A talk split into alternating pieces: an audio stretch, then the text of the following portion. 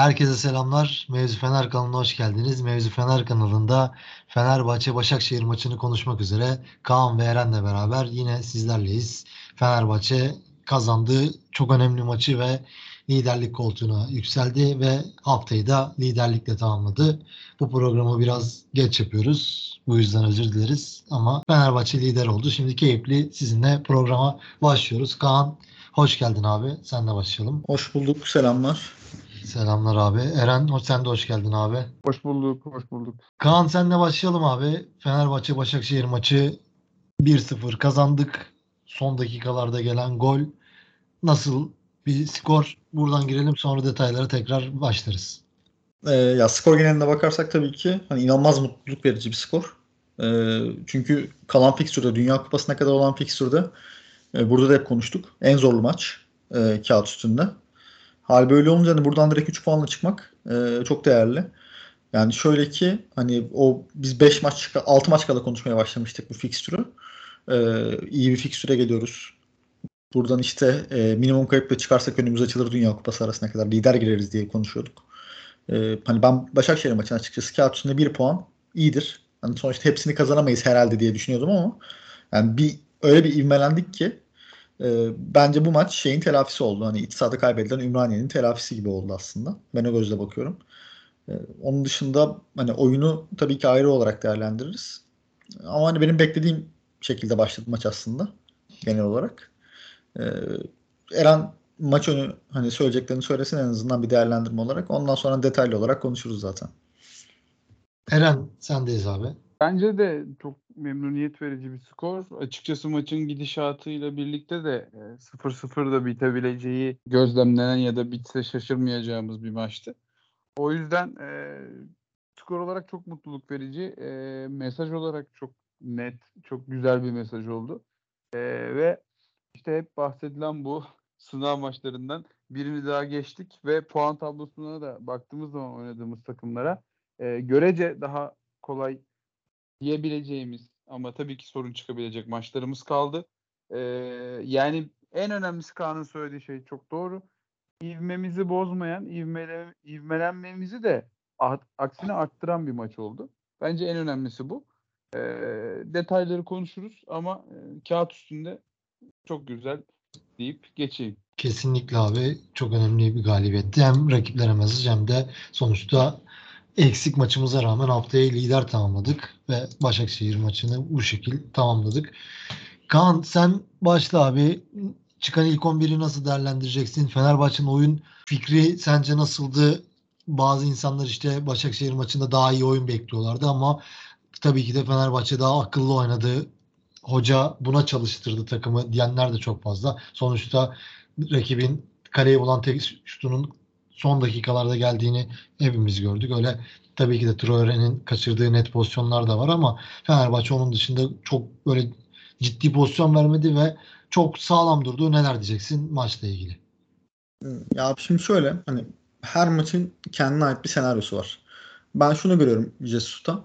Fenerbahçe direkt rakibi olan kağıt üstünde 3 takım. Belki 4 takım. İşte Trabzonspor, Beşiktaş, Galatasaray ve Başakşehir. Temel amaç kaybetmemek. Fırsat bulursam kazanmak. Geri kalan bütün maçlarda da önde deli baskıyla skoru alıp kalan maçları süpürmek.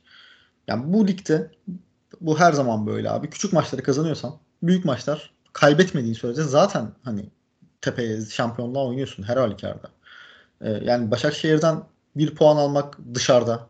Beşiktaş'tan dışarıda bir puan almak. Hani bunlar gerçekten iyi şeyler. İçeride de süpürebiliyorsan bu takımları tabii ki süpürsen yani bu da pastanın kreması gibi oluyor aslında. Ki Başakşehir maçı da bence böyle bir maçtı. Ee, Jesus bence çok kontrollü oynattı. Ben şunu bekliyordum. Başakşehir'in hani o pas oyunu Beşiktaş karşı mesela şöyle bir şey yapmışlardı. Ee, ilk 30 dakika Beşiktaş önünde baskıyla inanılmaz zorladı Başakşehir'i. Ee, ama yemeden geçti Başakşehir o süreyi. Yemedikten sonra Beşiktaş'ın o baskısı birazcık düştükten sonra kendi ideal pas oyunlarına döndüler. Ve o pas oyunuyla pozisyon bulup golü atıp maçı uyutup geldiler. Abi bu hani ben birazcık şeye benzetiyorum. Emre'nin o tarzını. Simeone'nin tarzına benzetiyorum. Ee, ma- büyük maçlarda özellikle maçı uyutmayı seçiyor. Ya bu bir tarz. Yapabilir bunu. Ee, Beşiktaş maçında da keza bunu denedi. Fenerbahçe'de sadece tek fark şuydu. Ben Fenerbahçe'nin baskılı bir oyun kuracağını iç sahada olduğu için bekliyordum. Hayır abi çok baskı yapmadı Fenerbahçe. Ee, daha sakin kaldı. Birazcık daha merkezde toplanmayı tercih etti. Ee, Başakşehir'de genel oyun tarzından ziyade e, daha çok pasta çıkmadılar da özellikle maçın ilk bölümünde Traore'ye uzun denediler. İşte bu da nedir? Fenerbahçe savunmayı önde kuruyor. Benim iki kanadım hem Serdar hem Traore e, topla gidebilen, topsuz gidebilen oyuncular. E, bunun avantajını kullanmak istedi. Buradan ekmek yiyebilir miyim diye düşündüm. Nite- Nitekim zaten Traore'nin aslında iki tane pozisyonu var. Bir tanesi ilk yarı, diğeri ikinci yarının başında. Üstten dışarı vurdu ikisinde. E, aslında böyle baktığı zaman skoru alabilecek pozisyonlar da buldu Başakşehir. E, ama işte genele baktığımız zaman Fenerbahçe Başakşehir'in oyununda bence uyum sağlamak istedi. Şöyle ki e, deli gibi basmadı. Dediğim gibi merkezde toplandı ve Başakşehir maçı uyuturken Fenerbahçe'de uyutulmasına eşlik etti aslında. Böyle haldır oldur sağlı solda ataklar çok çılgın bir işte önde baskı hiç böyle bir şey görmedik abi. Gayet sakin, stabil. Rakibinin oyununa uyum sağlayabilecek şekilde oynadı Fenerbahçe. Ee, ve işler son düzlüğe geldiğinde yani son 20 dakikaya girildiğinde kenar hamleleriyle net bir şekilde Fenerbahçe üstünlük kurdu. Burada hocayı gerçekten tebrik etmek gerekiyor. Ee, ön plandaki Valencia Batshuayi ikilisi, ön taraftaki pardon, ön taraftaki Valencia Batshuayi ikilisi bence çok verimli olmadı. Özellikle orta sahaya gelip top alma konusunda. Oradaki baskıyı birazcık rahatlatma konusunda. Ama sonuçta kenarda da abi çok ideal hamle oyuncuların var senin. Özellikle tempo birazcık düştüğünde, takımlar birazcık yorulduğunda Emre Mor eee, ve Rossi'nin temposu Başakşehir'in birazcık daha alan vereceğini düşünürsek çok faydalı oldu. O iki tempolu oyuncunun oyuna girmesi. Ve sonuçta da tamamen bir, rakibin de hatası var tabii ki. Ee, Volkan Babacan topu oyuna sokarken. Ama işte oradaki bir bireysel yetenek, bireysel kalite farkı bir anda o son 10 dakikada, son 15 dakikada kendini göster ve maçı kapattı Fenerbahçe. İki açıdan bence çok değerli bu galibiyet. Birincisi e, rakibin direkt seni hedef alan açıklamalarından sonra Fenerbahçe hakemin aleyhine yönetti aslında. Bence ilk yarıda çok net bir penaltı pozisyonu var. Hani çok fazla hakem konuşmak istemiyorum. Genelde hiç konuşmadık. Ama hani bunu da söylemek lazım. İlk yarıda çok net bir penaltı pozisyonu var Fenerbahçe lehine. Verilmeyen, izlenmeyen. Buna rağmen hiç abi bahane yok. Rakibin açıklama yapmış, onu yapmış, bunu yapmış. Sağda bunları abi hiç görmedik. Normalde Fenerbahçe düşüyor olurdu abi. Hakem ters bir karar verirdi. Bir anda omuzlar düşerdi. İtiraz mı itiraz falan filan. O maç böyle bir şekilde karambole gelir beraberliğe bağlanırdı veya kaybederdik. Hiç abi öyle bir şey olmadı. Aynı tempoda Fenerbahçe devam etti. Aynı kafada devam etti. Aynı iştahla devam etti her şeyden önemlisi. Ve bunun da ödülünü abi son 10 dakikada, son 15 dakikada işte Rossi'nin girişi, oyuncu değişiklikleri ve atılan golle aldı. Birincisi çok net bir mesaj bu. Siz istediğiniz kadar konuşun veya istediğiniz kadar bizi sağ dışına çekmeye çalışın. Biz sağ içinde kalacağız mesajı. Bunu bence takım çok güzel bir şekilde gösterdi. Hocanın maç sonu açıklamaları da bence buna istinaden yani hakemleri övdü. Güzel maç yönettiler diye ki bence çok kötü maç yönettiler. Ama hoca belli ki takımı sahada tutmak istiyor. Sağ dışına kaymak istemiyor. Çok net bir mesaj bu. Birinci konu bu. İkinci konu Fenerbahçe bize şunu gösterdi. Fenerbahçe abi rakibin oynamak istediği oyunu da uyum sağlayıp bu oyuna uyum sağlayıp rakip gibi oynayıp rakipten üstün kalabiliyor. Abi bu çok değerli. Çünkü her takım Alanya gibi e, Kayseri gibi sana savunmadan pasta çıkmayı denemeyecek.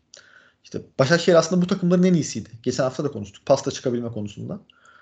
Başakşehir mesela denemedi sana. Denemediği senaryoda ve kalite birazcık arttığında iyi de savunma yapan bir rakip varsa Fenerbahçe bunu da oynayabileceğini gösterdi. Çünkü bu çok değerli. Başakşehir'in akan oyunda yediği ilk gol. Sezon başından beri. E, Rossi'nin attığı gol. Yani karşısında senin böyle bir takım var. Başakşehir Avrupa'da da öyle e, çok rahat. Ben, grubu nispeten daha kolay tabii. Ama yine de öyle kolay denilen kolay, kolay gol yiyen bir takım olmadı. Ya senin bu takıma karşı skoru bu kadar tutabilip bu kadar rakibin oyununa uyum sağlayıp sonuçta maçın sonunda skor alabilmen çok değerli bir oyun. Ee, ya ben Jesus'u tebrik ediyorum. Hani şey olarak tebrik ediyorum. Tabii ki yani aldığı puan bir kenara. Abi bu takım gerçekten ne olursa olsun hani 2 de yese, 3 de geriye de düşse, maç tamamen sıkışsa da pes etmeyecek bir takım. Belli ki bize bunu gösteriyor. Bütün giren oyuncular, sonradan oyuna giren oyuncular inanılmaz iştahlı. Yani şey diyorlar hani hoca üzerinde işte "Ya benim yedek oyuncum yok. Hepiniz ilk 11 oyuncusunuz. Hanginize göre gelirse o şekilde oynayacaksınız. Gerçekten bu aşılanmış. Bu aşılanması kolay olmayan bir şey. Sezon başında sizle konuştuğumuzda genelde hep şeyi konuştuk. İşte abi kadro çok şişti, ön taraf çok şişkin. İşte merkezde yeteri kadar alternatif olmayabilir. Savunma eksik kuruldu üçlüye göre vesaire. Ama abi hiç fark etmiyor. Giren, çıkan herkes aynı iştahta.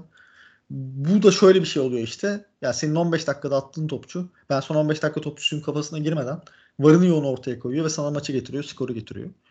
Ee, yani çok değerli veriler bunlar. Maçın teknik taktik analizi dışında psikolojik olarak da çok büyük bir şey. Ee, ve bunu da artık şu noktaya da gelmeye başladı taraftar. Skor ne olursa olsun, rakip nasıl oynarsa oynasın, Fenerbahçe ne durumda olursa olsun. Şundan emin ki Fenerbahçe skor almaya çalışacak abi.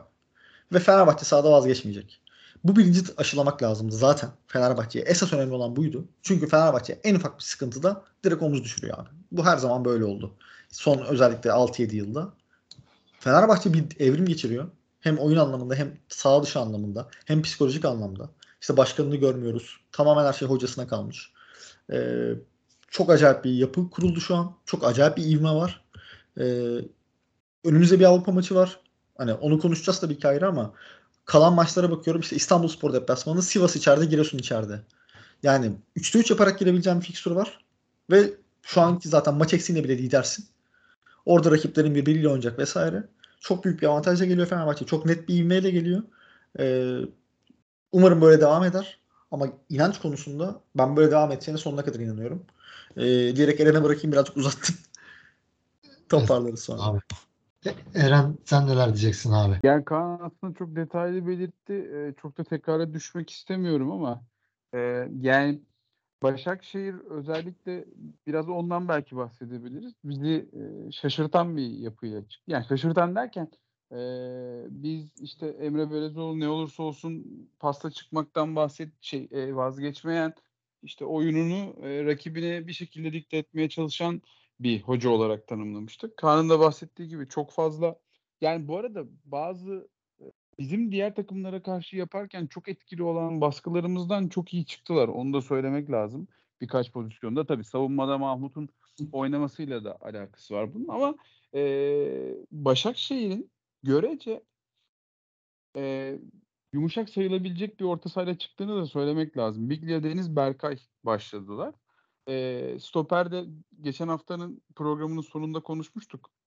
İşte Epriano oyun, oynar muhtemelen sonucu çıkarmıştık ama hani oynamamalı diye de eklemiştik. Emre de muhtemelen aynı şeyi düşünüp e, Mahmut Duarte ile başladı. Yani e, eğer işte mesela Emre'yi burada tebrik etmek lazım. Başka bir takım bu şekilde çıksa e, muhtemelen darma duman olurdu yani bizim e, o ön alan baskımıza karşı ama yani bu üçlüye rağmen bence ilk yarı neredeyse e, başa baş bir maç oynandı ve hani öyle bir baskı kurma durumumuz işte çok e, Başakşehir'i çok zorlama durumumuz açıkçası olmadı. E, bu Emre'nin bir teknik direktör olarak kariyerinin başında oluşturduğu takım için çok büyük bir artı. Öncelikle onu söylemek lazım. Onun sonrasında bizim için belki eksi olarak görülebilir. E, bu tarz bir yapıya karşı çok büyük bir baskı kuramadık ama ben Fenerbahçe'nin doğru yaptığını düşünüyorum. E, Başakşehir Beşiktaş maçında e, hani o dizginleri karşı takım karşı favori takım takım diyeyim bıraktığı zaman e, neler yapabileceğini tek bir hızlı atakla nasıl gol atabileceğini hem Beşiktaş maçında hem de diğer Avrupa maçlarında da çok net gösterdi. Yani e, bu işte Kaan'ın verdiği Simeone örneği de aslında güzel bir örnek. Gerçekten e, bu şablonu net bir şekilde kullanıyor. Zaten Emre de e, etkilendiğini söylemişti geçmişteki röportajlarında. E, yani böyle bir atmosferde ben yine Jesus'un e, maça çok iyi hazırlandığını e, belirtmek istiyorum. Net bir şekilde bir oyun planı kurulmuş ve Başakşehir'le oynadığımız denge oyununu sonrasında e, muhtemelen hoca da bunu hayal etmiştir zaten. İşte Emre, Rossi gibi e, skora etki edebilecek, durgun oyunu değiştirebilecek, e, iyice yorulmuş rakibi karşısında da etkili olabilecek oyuncuları sahaya attı. Ve nitekim e, istediği sonucu da net bir şekilde aldı. Net bir şekilde derken maç 1-0 bitti ama Fenerbahçe Emre ve özellikle Rossi girdikten sonra Emre ve Rossi özellikle Rossi demeyeyim şimdi e, girdikten sonra çok bariz bir şekilde oyunun üstünlüğünü aldı ve Başakşehir'i boğdu artık. Yani oradan sonra gol gelmese de muhtemelen siz de aynı şeyi düşünüyorsunuzdur. E, ben bir Fenerbahçe taraftarı, taraftarı olarak e, bu oyunun bir planı vardı. Çok net bir şekilde istediğimiz anda oyunu ele aldık ve gayet de iyi bir baskı kurduk. E, ben çok memnunum deyip stat'tan ayrılırdım. Çok net söyleyeyim. E, bunun yanında bir de gol bulmamız çok çok iyi oldu tabii. O çok ayrı bir nokta. Ee, ama dediğim gibi ben skordan bağımsız söylüyorum. Fenerbahçe, Jesus ve Fenerbahçe bir plan kurmuştur. Bu plana göre oynamıştır ve ciddi manada e, istediği şekilde de oyunu yönlendirmiştir. Dediğim gibi ilk kısım biraz sıkıcı gelmiş ya da belki biraz aciz görünmüş olabilir. Ama ben kesinlikle böyle düşünmüyorum. Bir plan çerçevesinde e, çok net, çok güzel bir oyun oynadığımızı düşünüyorum ve bu e, en başında da söylemiştim. İvmelenmemiz için çok önemli bir maçtı. O yüzden skordan bağımsız çok değerli bir e, mesaj verdiğimizi düşünüyorum. E, benim için de önemli olan buydu açıkçası. Yani Kaan teknik kısımlara çok girdi. Ben biraz daha buradan bakmış olayım. Kesinlikle abi ikiniz de şahane yorumlar yaptınız. Ya bu arada gerçekten yani Fenerbahçe bu maça iyi çalışmış. Jesus zaten her maça çok iyi çalışıyor. Bu maça da öyle çalışmış. Herhangi bir şekilde acele etmedi. Elinden maçı tuttu ve sonra 74. dakika Rossi, Emre, Pedro'yu sahaya attı ve orada ikinizin de söylediği gibi yani inanılmaz bir baskı yaptık. Net pozisyonlar. Resmen Başakşehir ne yapacağını bilemedi ve peşinden gol de geldi ve istediğini aldı. Hocayı takdir etmek lazım. Yani sadece söylenecek bu. Şey yorumları da oluyor yani. Fenerbahçe her maçta etkili olmak zorunda, çok pozisyon olmak zorunda işte böyle bir şey yok. Her maça farklı Kaan'ın da dediği gibi özellikle her maça farklı taktikle çıkmak bence çok kötü bir olay değil. Hatta iyi bir olay diyebiliriz. Eren bu sefer senle gidelim abi. Ya, hangi oyuncuyu beğendin? Maçın yıldızı kimdi Fenerbahçe'de? Devam edelim. Hı hı. Öncelikle bir yine ve yeniden sanırım bahsetmiştim geçen yayınlarda tekrar hakkını vermek adına.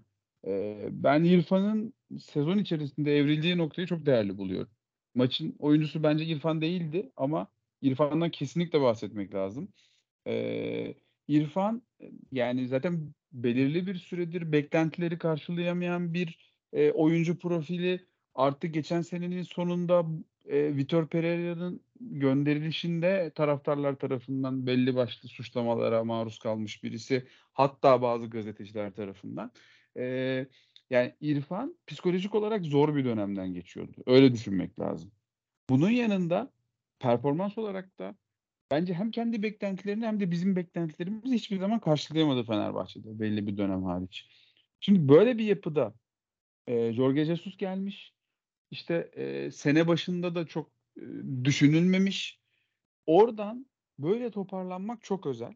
Hani İrfan'a kişisel olarak e, kendisine çok ayrı bir parantez açıyorum ve hakikaten tebrik ediyorum. Yani bence kolay bir şey değil. Çok çok net söylüyorum. O psikolojik olarak ben oradaki ağırlığı hissedebiliyorum. O yaşayan kişi olarak çok daha fazla hissetmiştir. E, bu çok güzel. İkincisi de net bir şekilde Jesus'un İrfan'ı kazanmaya çalıştığını düşünüyorum. Yani e, hatırlarsanız bir maçta çok kötü oynadığı bir işte Ren maçında çok kötü oynadığı bir 45 dakikanın arkasından Jesus onu çıkarmayıp bir gol attırmıştı. Sonra bir sonraki lig maçında yine kötü oynarken çıkartmadı. Ben bunların hepsinin net bir şekilde mesaj olduğunu düşünüyorum. Arkadaşlarla konuşurken de aynı şeyden bahsetmiştik. Yani e, ben Jesus'un İrfan'ı özel olarak ya çünkü yetenek aşığı bir adam ve İrfan'da da yetenek namına her şey var. Ee, şimdi hem güven hem de fiziğin de oturmasıyla birlikte İrfan çok ayrı bir noktaya geldi. Onu özel olarak söylemek istiyorum. Başka kimseyle ilgili bu kadar uzun yorum yapmayacağım. İrfan'a ayrı bir parantez açmış olalım. Bence İrfan'ın dışında maçın yıldızı Ferdi'ydi. Ee, Ferdi zaten stabil bir şekilde artık iyi bir performans veriyor. Bunun yanında e, bu maçtaki hatta Ferdi ve Lincoln diyeyim. Bu maçtaki e, toplu çıkışlarımızda bu kadar kapalı, bu kadar nizami savunma yapan takıma karşı hem bu Gökhan Gö, Gökhan Gönülvari içeri girişleri çok iyi yapıyor zaten. Orada bir savunmanın dengesini bozdu. Çünkü sen e, belirli bir şablonla hücum ettiğin zaman e, çok iyi durabilen bir savunmayı oynatamıyorsun zaten. E, öyle olduğu zaman da hiçbir şekilde işte ekstra bir şey yapmıyorsun ve e, o savunma böyle kas katı kapı gibi duruyor. E, Ferdi hem içeriye kat ettiği, kendi bireysel olarak kat ettiği pozisyonlar artı topla çok net 2-3 kişiyi eksilten o alıştığımız paslarını çok iyi yaptı. Bunun yanında yine iki, özellikle ikinci yarı muhteşem bindirmeler yaptı. Bunun yan e, Ferdi'den Ferdi'yi geçiyorum. Bence maçın yıldızı oydu. Lincoln'e dair bir parantez açayım çünkü ben yine Rossi'ye de zamanında yaptığım gibi e, bir kalkan olayım Lincoln'e. Çünkü statta acayip Lincoln'e yine bir e, yüklenme oldu. Bilmiyorum bizim bloğa özel bir şey mi? E, işte sürekli top ezdiğinden, topu düzgün kullanamadığından bahsedildi. Yalan söylemeyeyim açıp sayılara bakmadım ama muhtemelen Lincoln herhalde bizim en çok topla buluşan oyuncumuzdur. İnanılmaz inisiyatif aldı ve maçın çok çok fazla sıkıştığı dönemlerin hepsinde oyun kurabildiğimiz anların e, on, anları açıp incelesinler. Hepsinin mimarı Lincoln'dur. Ve Lincoln'un e, evrildiği noktayı da ayrıca belirtmek lazım.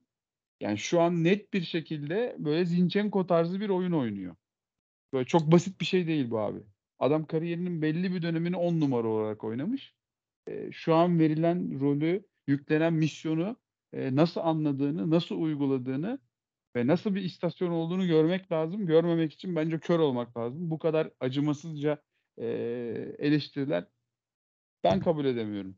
E, benim dik, dikkat çekmek istediğim 3 isim bunlar.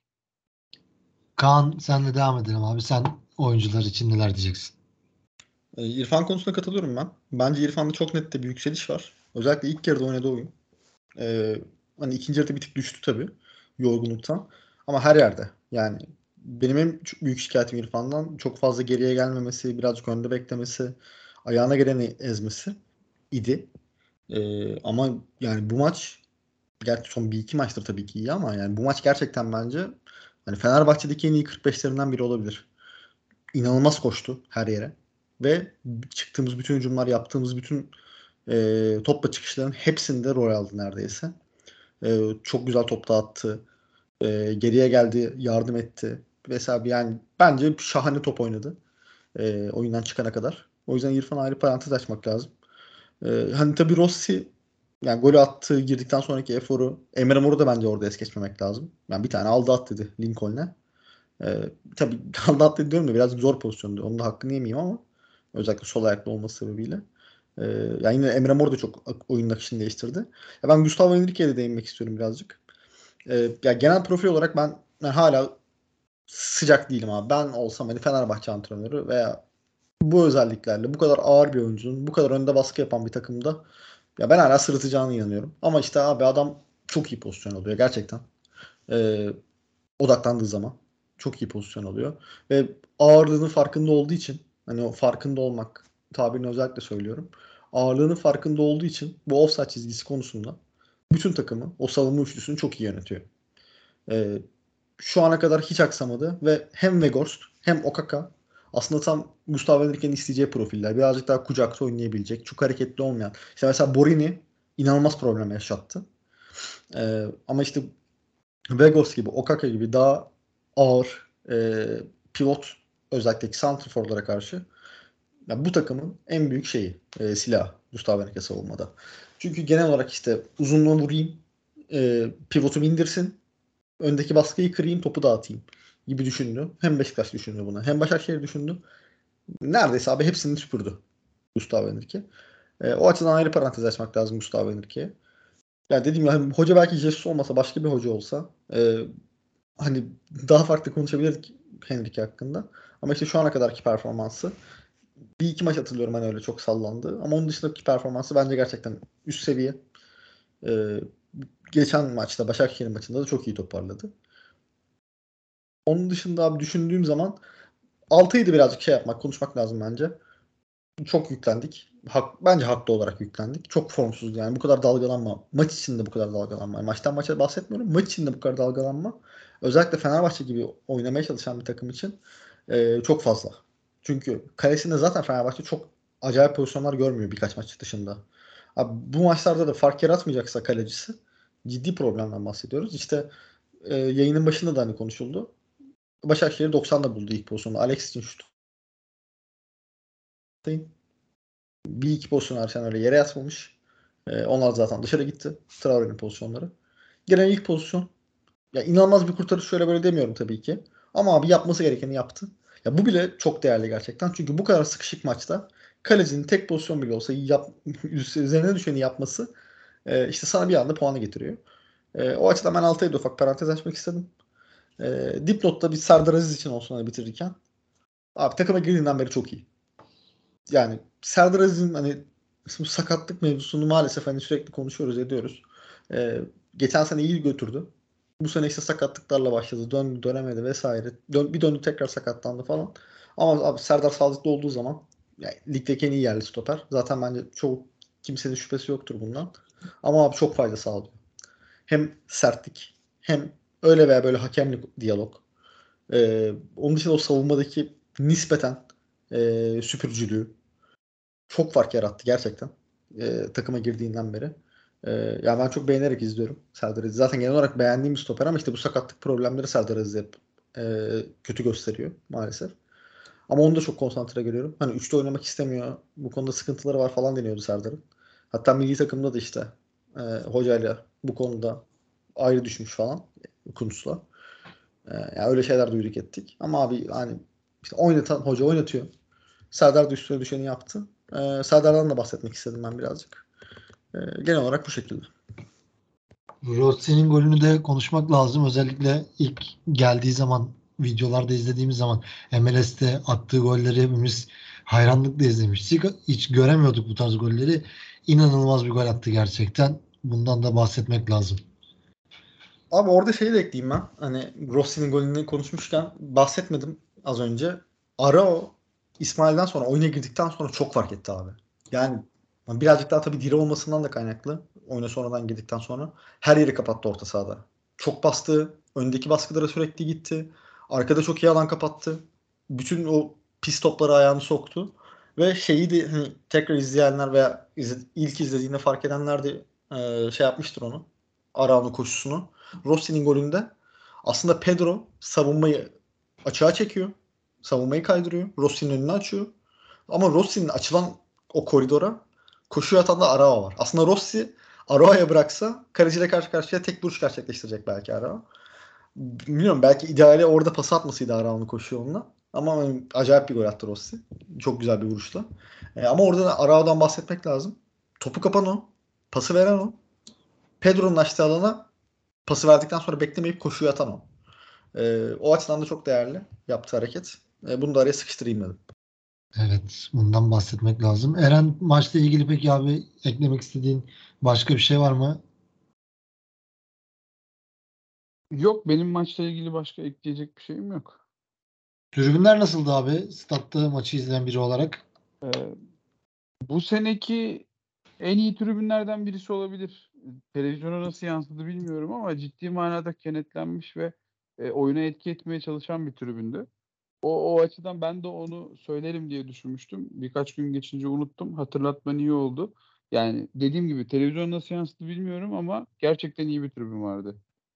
Evet ya statta izleyenler şey dedi sadece işte tribün çok iyiydi sadece bu işte oyuncu bir top alınca hemen vur vur şeklinde reaksiyonlar çok oluyormuş.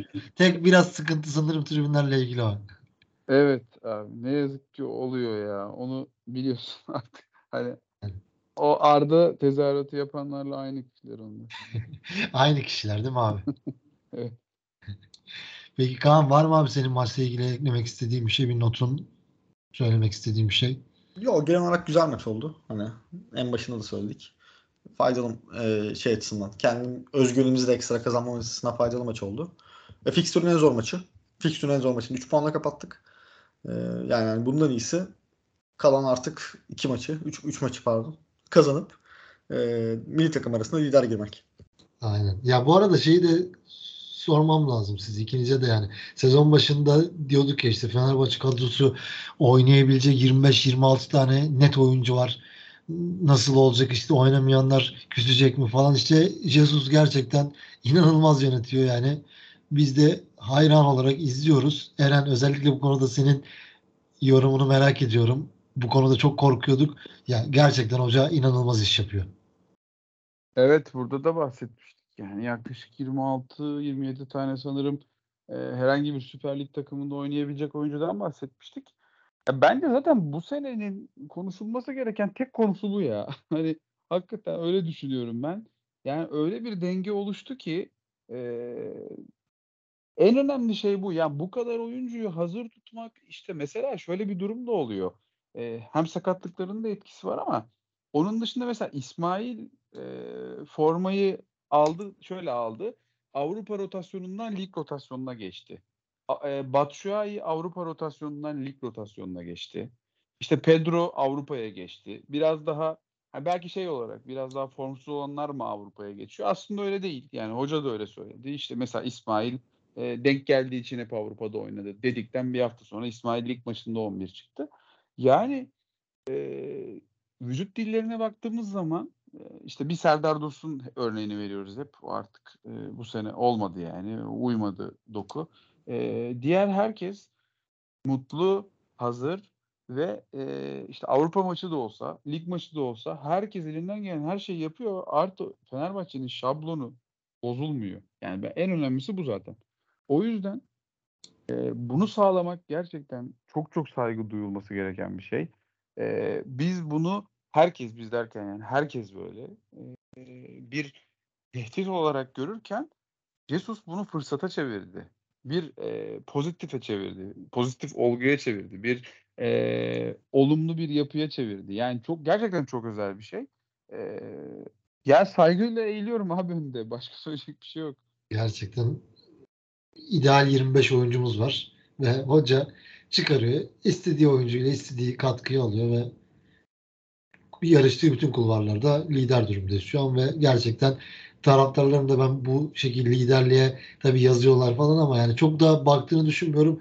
Oynanan oyun mutlu ediyor insanları daha çok ve bu mücadele, bu sahada gördükleri. Atıyorum bak konuşmadık mesela hiç. Bir maça başlangıcımız var abi. Resmen bir setle başladık maça. Sen Eren basketbol konuşmayı seviyorsun. Burada bir şeyler söylersin belki o ilk santra sonrası. Ee, şey bu Alex'in Santra'dan baskı yapmak için kurduğu bir taktik var ya. Evet tacı O atıyordu ya. geldi aklıma. Ha. Aynen. Yani tabii o, o geldi derken bu tamamen gerçekten çizilmiş bir hücum. Yani abi çok çok ben çok mutlu oldum onu görünce. İyi hatırlattın. Ee, çok mutlu oldum. Çünkü yani işte abi bu adam e, her şeye milimetrik, dakik olarak e, plan yapan, hazırlanan ve bunu da en önemlisi de uygulayabilen bir hoca. Yani abi inanılmaz bir şey ya. Ya bu hani şeyler var ya Twitter'da e, böyle dümdüz tacı falan paylaşıp işte taç antrenörünün faydaları falan yazan hesaplar onlara dönüşeceğim yakında. Hani Jesus'a öyle bir hayranlık besliyorum. Besle, zaten seviyordum da şu an artık o noktaya geldi benim için. Ee, abi ba- baktığımız zaman gerçekten acayip detaylar var. Ve dediğim gibi en önemlisi duran topları da çok konuşamadık. Bu maçta da yine mesela çok e, tehlike yarattık. Atamadık belki ama yani bu tarz kapalı maçlarda faydasını zaten gördük. E, görebileceğimizi nasıl bir tehdit olduğunu da tekrar gördük. Bu kadar detay, ben zaten kendim de detaycı bir insan olduğum için bu kadar detaycı insanları çok seviyorum ve e, yani Allah başımızdan eksik etmesin diyorum. Abi bütün konuşmalarımın sonunu temenniyle bitirdim ama şu an o durumdayız bence hepimiz zaten. Evet. Kaan sen ne diyeceksin abi son konuştuklarımızla ilgili? Ya katılıyorum genel olarak. Hani şey çok acayipti zaten. Organizasyon çok acayipti. Yani belki Lincoln yine birazcık daha hızlı bir oyuncumuz olsa baya baya pozisyonla bitecekti şey. Ee, ilk organizasyon. Ya bunu hep görüyoruz abi. Ya bizim için de çok aslında yeni yeni şeyler oluyor bunlar. Uzun zamandır görmediğimiz için işte Grand Top organizasyonu konusunda eksik geçiyorduk. Hani Erol Bulut döneminde çok gol atıyorduk. Ama net organizasyondan ziyade iyi top kesilmesiyle kaynaklıydı bunlar. Şimdi birazcık da artık iş organizasyona falan döndü. Ee, yani şeyi de eklemek lazım hani hep milli takım arası milli takım arası diyoruz. Genelde hep şey konuşulur hani işte kötü giden takımlar için milli takım araları fırsattır falan. Ama Fenerbahçe açısından da bence fırsat olacak. Yani çünkü hani çok fazla oyuncu göndermiyoruz ve Jesus'un hakikaten hani bir buçuk aylık bir periyotta hiç maç olmayan bir buçuk aylık bir periyotta bir de neler çıkartacağını neler ekstra ekleyeceğini ben de merak ediyorum. Ee, yaşayıp göreceğiz. Ke- Kesinlikle. Ren maçına geçelim o zaman. Perşembe günü Fenerbahçe Rennes oynuyor. Kazanırsa 9 Mart'ta Avrupa Ligi son 16 maçına çıkıyor. Eren senle başlayalım abi. Neler diyeceksin? Hoca yine eminim gece gündüz bu maçı düşünüyordur. Bunu planlıyordur. Neler diyeceksin maçla ilgili? İki kere falan konuştuk burada. Hepsinde aynı şeyi söyledim. Böyle çağırmak da istemiyorum ama e, ben çok tehlikeli maç olduğunu düşünüyorum. Yani Ren'in kendi sahasında oynadığından e, deplasmanda oynamaya daha elverişli bir kadrosu olduğunu düşünüyorum ki zaten kendi sahasında da gayet e, iyi sonuçlar alan ve iyi e, istediği oyunu sahaya yansıtan bir takım. E, yani Ren maçını da söylemiştik. Bizim maçtan önce işte yaklaşık 150-200 pas daha fazla yapan bir yapıdaki takımı o hale getirmiştik. E, bunu çok hızlı bir şekilde yapabilen çünkü işte e, kadro yapısı itibariyle çok genç ve atletik oyunculara sahipler. Artı bu atletik oyuncular da sadece atletik oyuncular değil. Yani e, toplam meziyetleri de o özellikteki oyunculara nazaran e, iyi seviyelerde olan oyuncular. Ve e, topu kaptıkları zaman çok hızlı şekilde atak oluşturup bitirebilen bir takımdan bahsediyoruz. Ve bunu Avrupa'da e, en iyi yapan takımlardan biri bence öyle söyleyeyim. Yani potansiyelini düşündüğümüz zaman en üstlere yazarım. Böyle bir durumda e, Fenerbahçe'ye çok ters gelebilecek bir rakip olduğunu düşünüyorum. Tekrar tekrar söylüyorum. Ren maçı çok zor maç.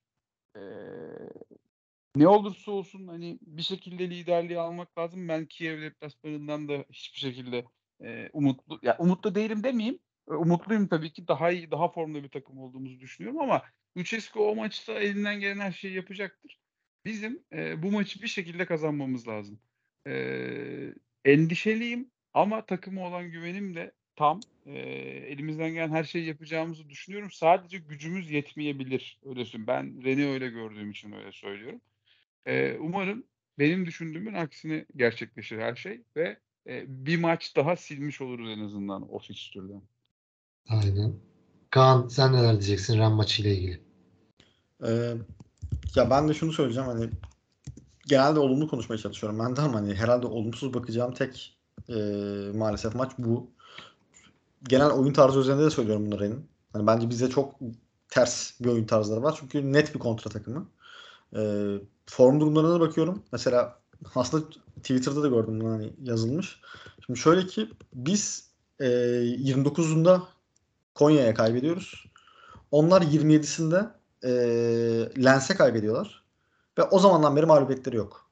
Ligde e, 3, 4, 8 maç, 9 maç yapmışlar. 2 beraberlik var sadece. E, yani iyi geliyorlar gerçekten. E, 9 galibiyet 3 beraberlik almışlar sanırım. Ondan sonra 28 atıp 11 yemişler. İşte biz 24 atmışız 8 yemişiz. E, hani aslında çok benzer form grafiği. Onlarda da artan bir form grafiği var. Bizde de artan bir form grafiği var. Ee, yani çok merak ediyorum hakikaten ne çıkacak. Bence çok formda geliyorlar. Keza aynı bizim gibi. Ee, Eren'in söylediğine katılıyorum. Deplasmana daha uygun. Hani çünkü Fenerbahçe deplasmanda bir tık daha risk alıp e, kendi sahasında bir tık daha fazla risk alarak oynuyor. Ee, bunları değerlendirecek oyuncuları var.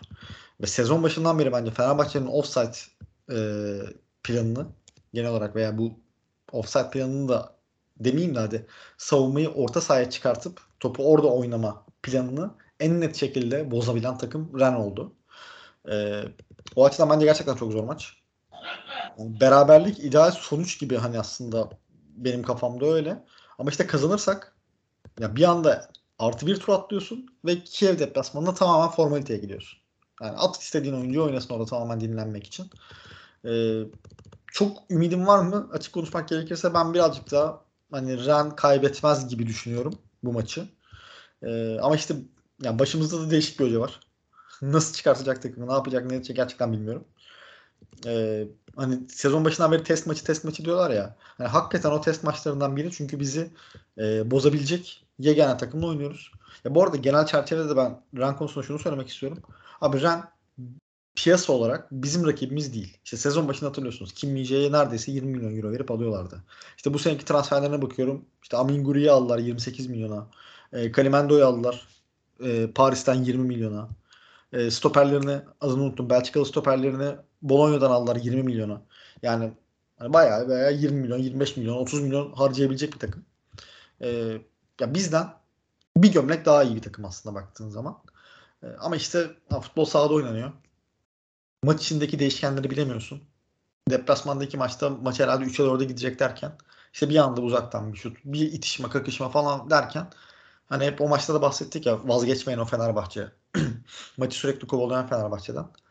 Ya bunun hakikaten oturtmuş bir takımız. O yüzden ne olacağını gerçekten kestiremiyorum ben kendimce. Ee, zor maç. Kesinlikle çok zor maç. Bu sezonun bence en zor maçı. Ama işte kazanırsak abi çok büyük bir ödülü var. Yani artı bir iki evde bay geçiyorsun. Üstüne Mart'a kadar maç oynamıyorsun işte senin dediğin gibi. Son 16'ya kalıyorsun. Hani hafiften sanki o şeyleri söyleyebileceğimiz bir maç olacak bu kazanırsak. Abi hani ligde gidiyoruz eyvallah. Ama Avrupa'da neden olmasın? Çünkü 16 takım kalıyor. 3 turum var. Her şey olabilir abi. Yani hani Galatasaray geçen sene birazcık şey yapsa şanslı olsa Barcelona'ya eleyecekti belki. İşleri yaver gitse. Hani burada abi ne olacağını bilemiyorsun o yerlere geldikten sonra. Adımızı duyurmak için de bence çok önemli. Jesus seneye kalır mı gider mi bilmiyorum ama hani Fenerbahçe'nin yıllardır Avrupa'da artık hani şey oldu. Birazcık paslandık. Ee, oraya da bir tekrar bir adımızı duyurmak için bir mesaj maçı. Ee, çok kritik. Ben var gücümüzle bu maçı asılacağımıza inanıyorum. Bu sebeplerden dolayı. Ha, son, işte hafta sonundaki İstanbul Spor maçı bir tık daha rolanti gidebileceğimiz bir maç aslında. İstanbul Spor'a bakarsak genel durumlarına. Hocalara gitti vesaire. Ee, hani genel olarak ben de bunları söyleyebilirim. Dediğim gibi çok umudum yok galibiyet konusunda. Ama beraberlikte beni yüzmez. Ee, Kiev maçına her şeyi taşımak kötü bir şey değil yani sonuçta.